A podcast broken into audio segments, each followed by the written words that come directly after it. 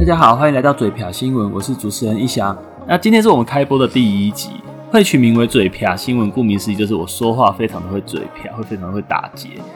不过我蛮喜欢去看看这些新闻时事，然后利用一些新闻内看到的关键字，搜寻后跟我们女女朋友分享讨论。虽然在说的时候还是会讲到嘴嘴巴打结啦。那因为我女朋友很喜欢听我通整新闻后跟她说的内容，那她觉得这些内容其实整理的蛮好的。那我们在每一次聊天。呃，某一次聊天中，突然一个灵感，觉得说，哎、这些内容好像也可以录制成 podcast 分享给大家。原本我们是想要取名叫做“探新闻”啊，顾名思义就是说，哎、探索新闻这样。不过因为我们在录音的时候，实在是嘴巴一直嘴瓢，然后一直会打结，想说这么会嘴瓢，那干脆我们节目名称就改成这个吧。其实我想跟大家分享的是这些新闻的通证，然后深入一点看看这些这些事情的原貌啦。啊。因为我们平常还是有正职工作，所以预计一个星期，呃，目前是产出一集。那其实一个星期以来累积的新闻量蛮多的，所以我们会挑选出几个，诶、我们觉得还不错，然后可以想要就是有一些可以东西可以探讨，然后分享给听众的新闻，然后做一些新闻整合这样，然后也可以做一些讨论啊、探讨之类。这些新闻来源会是一些知名的新闻网站啊、传统新闻媒体啊、维基百科等等的，那甚至有些主题内容我也会在相关段落引述它的新闻来源。那当然在这些讲这些。内容的过程中，我也会说出我的观点啊。那这些的观点其实就是仅供大家参考。那每个人看事情角度不同，呃，我们可能之后会在 FB 开个专业吧。那因为专业就是比较跟大家比较好互动，那也欢迎大家在底下心平气和讨论说，就是一些新闻内容。之后有机会跟大家互动的话，也可以试着让大家投票，那想要去选出想要我们讲的主题，那在下个星期做产出这样。啊，那我们就开始本集的节目吧。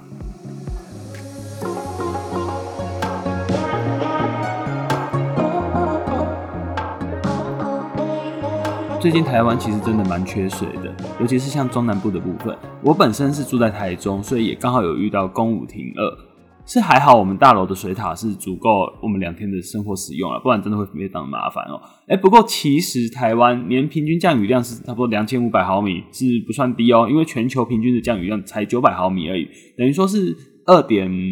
六倍、二点七倍左右吧。那不过根据统计，台湾被联合国是列为世界上排名第十八名缺水的地区。诶，那为什么会有这种情况呢？呃，其实有好几个面向，比如说是地形。呃，台湾的地形是陡峭的，那河川长度其实没有很长，流域面积也比较小，那河流下降的坡度会比较大，所以就算有下雨，蛮多这些水还是排进海里的。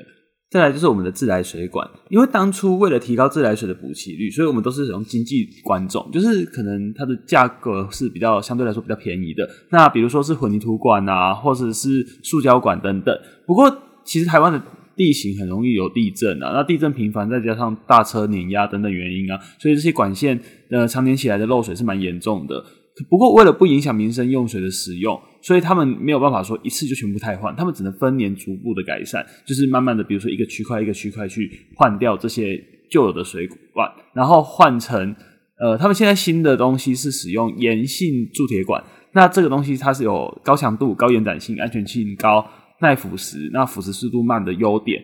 第三个就是我们的水库了，我们把石门水库当做例子来看。它其实它的原始蓄水量是三亿六百万公吨，但是目前的淤积量已经达到了九千六百万吨，占原始蓄水量的三十一趴。二零一七年到二零二零年底三年，其实政府有花了超过五亿元去做清淤，不过全国整体水库的平均淤积率其实也是不降反升啊。那主要的原因其实是水库上游的水土保持往往是不佳的，所以台风一来，大量的泥沙就跟着滑落水库。这些清淤的速度完全跟不上淤积的速度。那再来就是集水区的过度开发，呃，有蛮多学者跟环团都认定说，元凶就是集水区的过度开发啦。不过面对这些开发，其实政府很难去做一些很统正的管理，因为全台九十六个水库，那管理机关有十六个，那而且不同的机关又归属不同的主管单位，那这些人力物力资源是很难去做整合的，不好整合啦。所以水库泥沙淤积问题是很难解决的，像是水库旁的林地是林务局管，那山坡地又是水保局管，那有人在这些地方开发资源的话，水利署管不到，哎，也罚不到。我自己是认为说，如果这些管理机关可以把它统整成一个，那资源的部分其实都会集中在这一个身上，可以有一个更好的依据，然后也会更有效率去做一些行政方面的事情。接下来我们看看台湾未来的用水状况哈，因为未来台湾政府已经有说要设半导体中心，加上高科技产业，我们的制程已经越来越先进了，产业用水需求也是增加的，甚至是我们一般民生用水啊、农业灌溉等等，也都还是需要大量的水资源。所以政府其实有提了几个解决方案哈。那政府面对水库原则，就是维持旧水库寿命与旧水库的坝体加高，再来就是新建水库。维持旧水库的那个寿命的话，就是其实有几种方式。水库寿命其实会因为它的淤积越多啊，然后造成它的寿命越来越低。所以现在他们想到的方式是建立排沙隧道。水力排沙就是利用水流自己的力量，将这些淤沙排出水库外的手段啊。那建立这些排沙隧道，利用水力排沙是被水利单位认为是解决水库淤积的呃比较好的方法。不少严重淤积的水库已经都开始规划在新建了。这个优点是不需要考虑淤沙的后续处理措施，以及将原本上游的土沙回归到下游的河道。接下来就是规划旧水库的坝体加高。三文水库啊、南化、宝二、石门后池、鲤鱼潭等等有七个水库，目前正在规划。那完工后，它可以增加六千万吨的容量。还有一个就是新建水库，目前政府预计新建的新水库有三座，一序是双溪、天花湖、南化二。那这个可日供十六十二十二点六万吨水量的双溪，在二零一三年就被指定要做二阶环评，只是说因为环保团体啊跟地方可能有不同的意见，所以拖到今今年啊。那今年二阶段环评也完成了。其实台湾的水价相对要与其他国家真的是便宜很多。有些人会觉得说，哎，也没多少钱，那我付钱就算了嘛，用用用多少水就付多少钱啊，也不会想说要多珍惜啊之类的。直到现在中部开始公五停二。那才会开始意识到说，哎、水其实真的蛮珍贵的哦，不然没有没有水那是很麻烦。像如果说我的水库不够了，不是我的水库，是我们的水塔如果不够了，那我就必须要把存的水，然后拿去煮水，然后煮水之后再套冷水再洗澡，哦，真的是非常的麻烦。所以不管如何，大家真的还要珍惜水资源啊。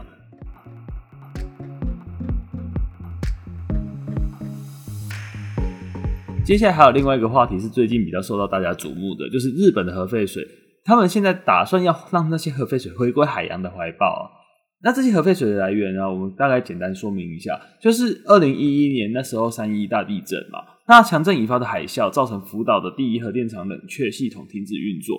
其中六座反应炉里有三座的炉芯是熔毁的，到现在核电厂里还有九百吨跟高放射线碎片混合的熔融燃料待处理。同时，它还有大量的反应炉冷却水啊，跟一些受核辐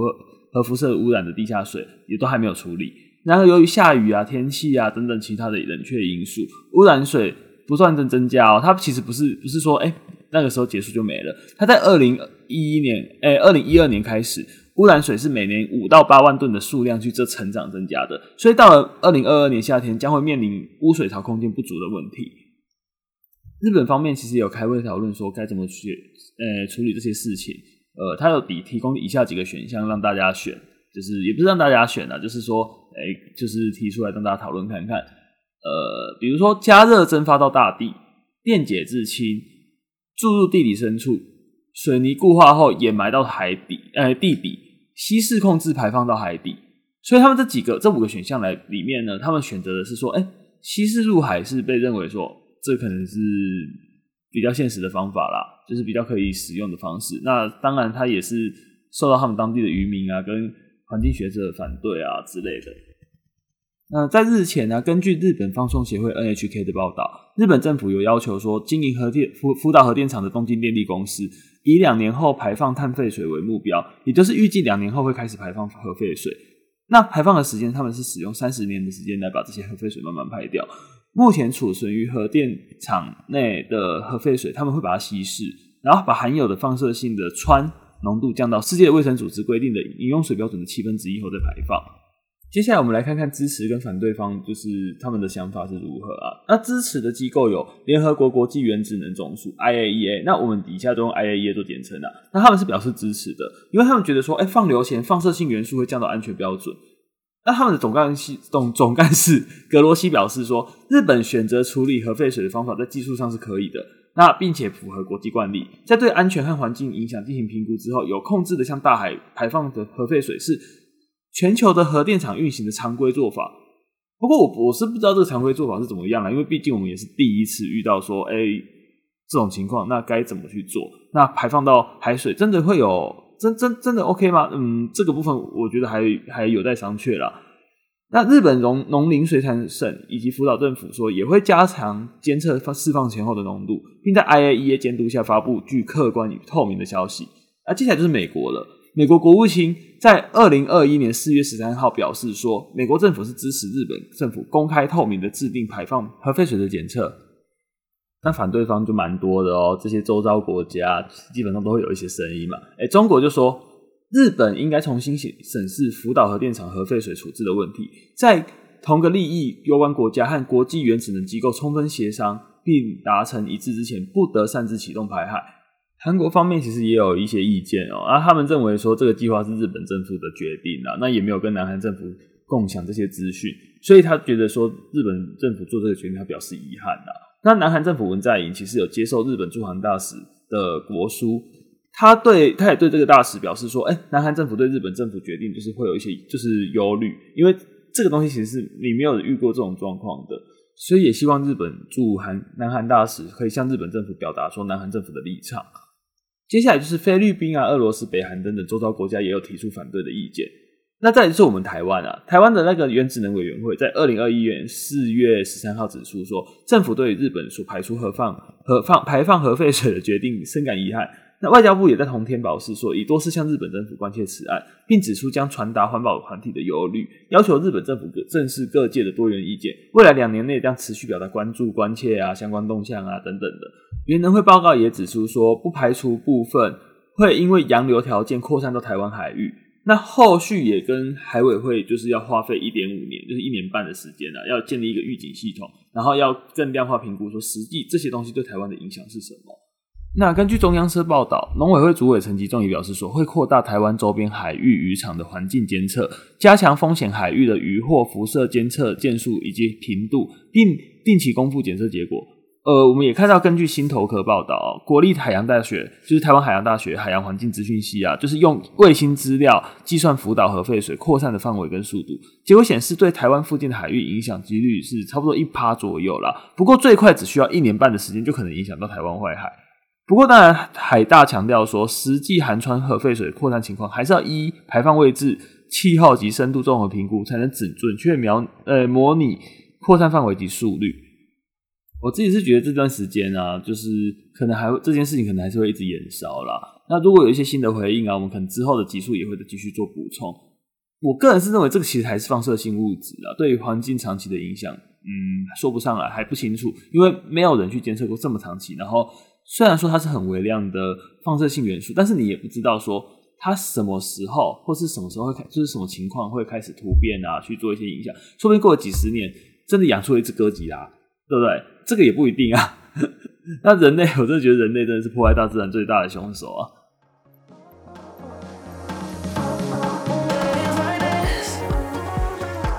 第二个话题，我们来看看美国跟俄罗斯的关系哦。呃，最近因为美国有一些动作啦，呃，他为了惩罚俄罗斯干预美国二零二零年总统大选、大规模的网军攻击，以及供应赏金给塔利班武装分子杀害美军，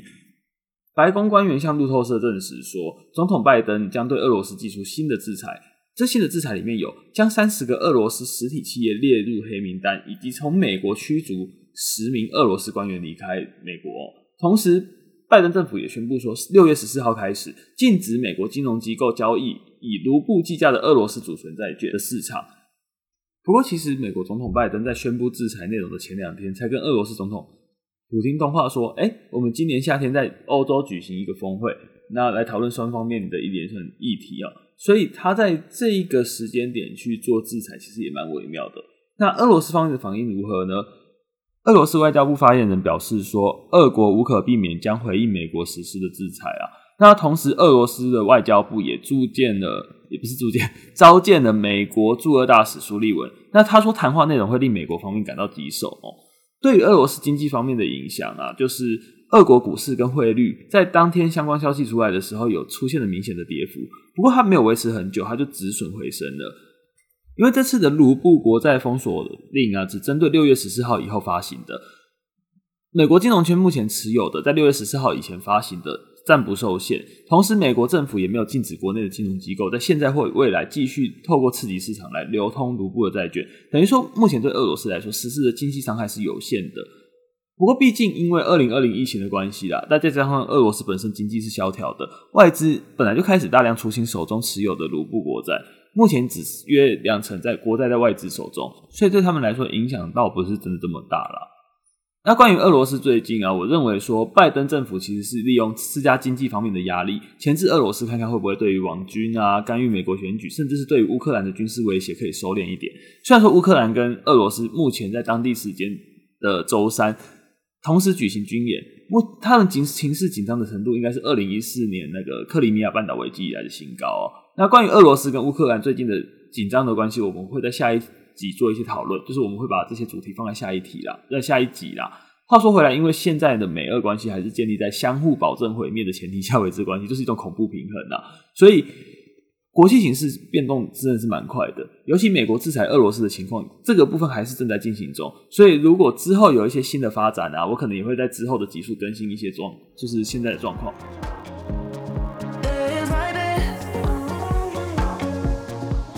接下来我们来聊最后一个话题哦。花旗消费者金融业务要退出全球十三个国家，那这十三个国家里面有包含我们台湾哦。花旗集团总部进行宣布，要退出包含台湾等等的十三个国家的消费者金融业务，呃，我们以下简称消金呐。那未来在亚洲只留下新加坡与香港两个国际金融中心的消金业务。在台湾发行两百八十万张信用卡的花旗银行，为什么要退出这些市场呢？消费者金融业务一旦退出台湾，又会对用户造成什么样的影响？呃，首先我们来看看什么叫做消费者金融业务哦，诶，包含信用卡、信贷、房贷、车贷、ADM、跑款箱、分行等等，就是一般我们一般我们常常在用的这些服务，基本上都是属于消费者金融业务啦。那花旗方面表示说，退出的是消金业务，并能将资源更进一步投资在大幅发展的机构客户业务，就是在台湾机构客户业务啦。那涵盖企业金融以及投资银行、商业金融、金融市场和财资贸易金融事业。所以花旗其实不是完全退出台湾哦，它只是说销金业务退出，但是它的就是我们的法人、法人啊以及机构客户的部分，它还是有在继续服务的哦。这次花旗的调整是属于全球性的，所以有些财经专家认为说，他们退出销金市场，专注于财富管理跟机构业务，有助于获取更高的获利。那将亚洲区的财富中心管理，就是财富管理中心集中在香港啊跟新加坡，它也可以让花旗省下不少的人力租金开销。接下来我们看到信用卡用户的部分，我相信蛮多人办花旗是为了看他们的，就是去维修用用他们的卡去刷卡看电影啊，或者是使用他们的餐厅优惠啊，而且有时候他们的优惠真的蛮划算的，所以在好几年前我自己也有办一张来使用哈。目前微秀影城跟花旗方面都已经说明了。花旗信用卡提供微秀影城的所有相关优惠，照常提供。那期限是到今年的十二月三十一号，所以喜欢去微秀看电影的朋友们，至少到年底都还可以使用到他们的优惠哦。至于信用卡点数等等，花旗也表示说，在退场时间确定以前，这营运的部分都是一切正常啊。还还有其他部分呢，影响我觉得其实也不至于太大啦，因为花旗目前是打算将这些业务做出售，只是说不清楚说要整个。销金业务打包出售，还是说将业务分开去出售？我自己是认为说，有可能是寻澳盛银行出售给新展新展银行的方式，呃，就整个亚太区亚太区出售这样子。那未来是保留一个台北分行，这当然这是我自己的猜测啦。花旗方面也表示说，在找到新买主之前，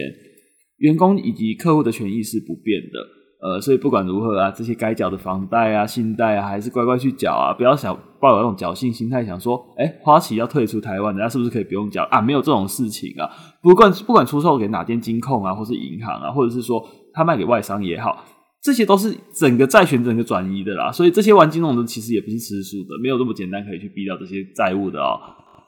OK，那我们今天的话题就到这里结束了。第一集的录音真的花了蛮久的时间，我的嘴巴真的讲到一半就是一直打结，一直打结，所以我没有把那些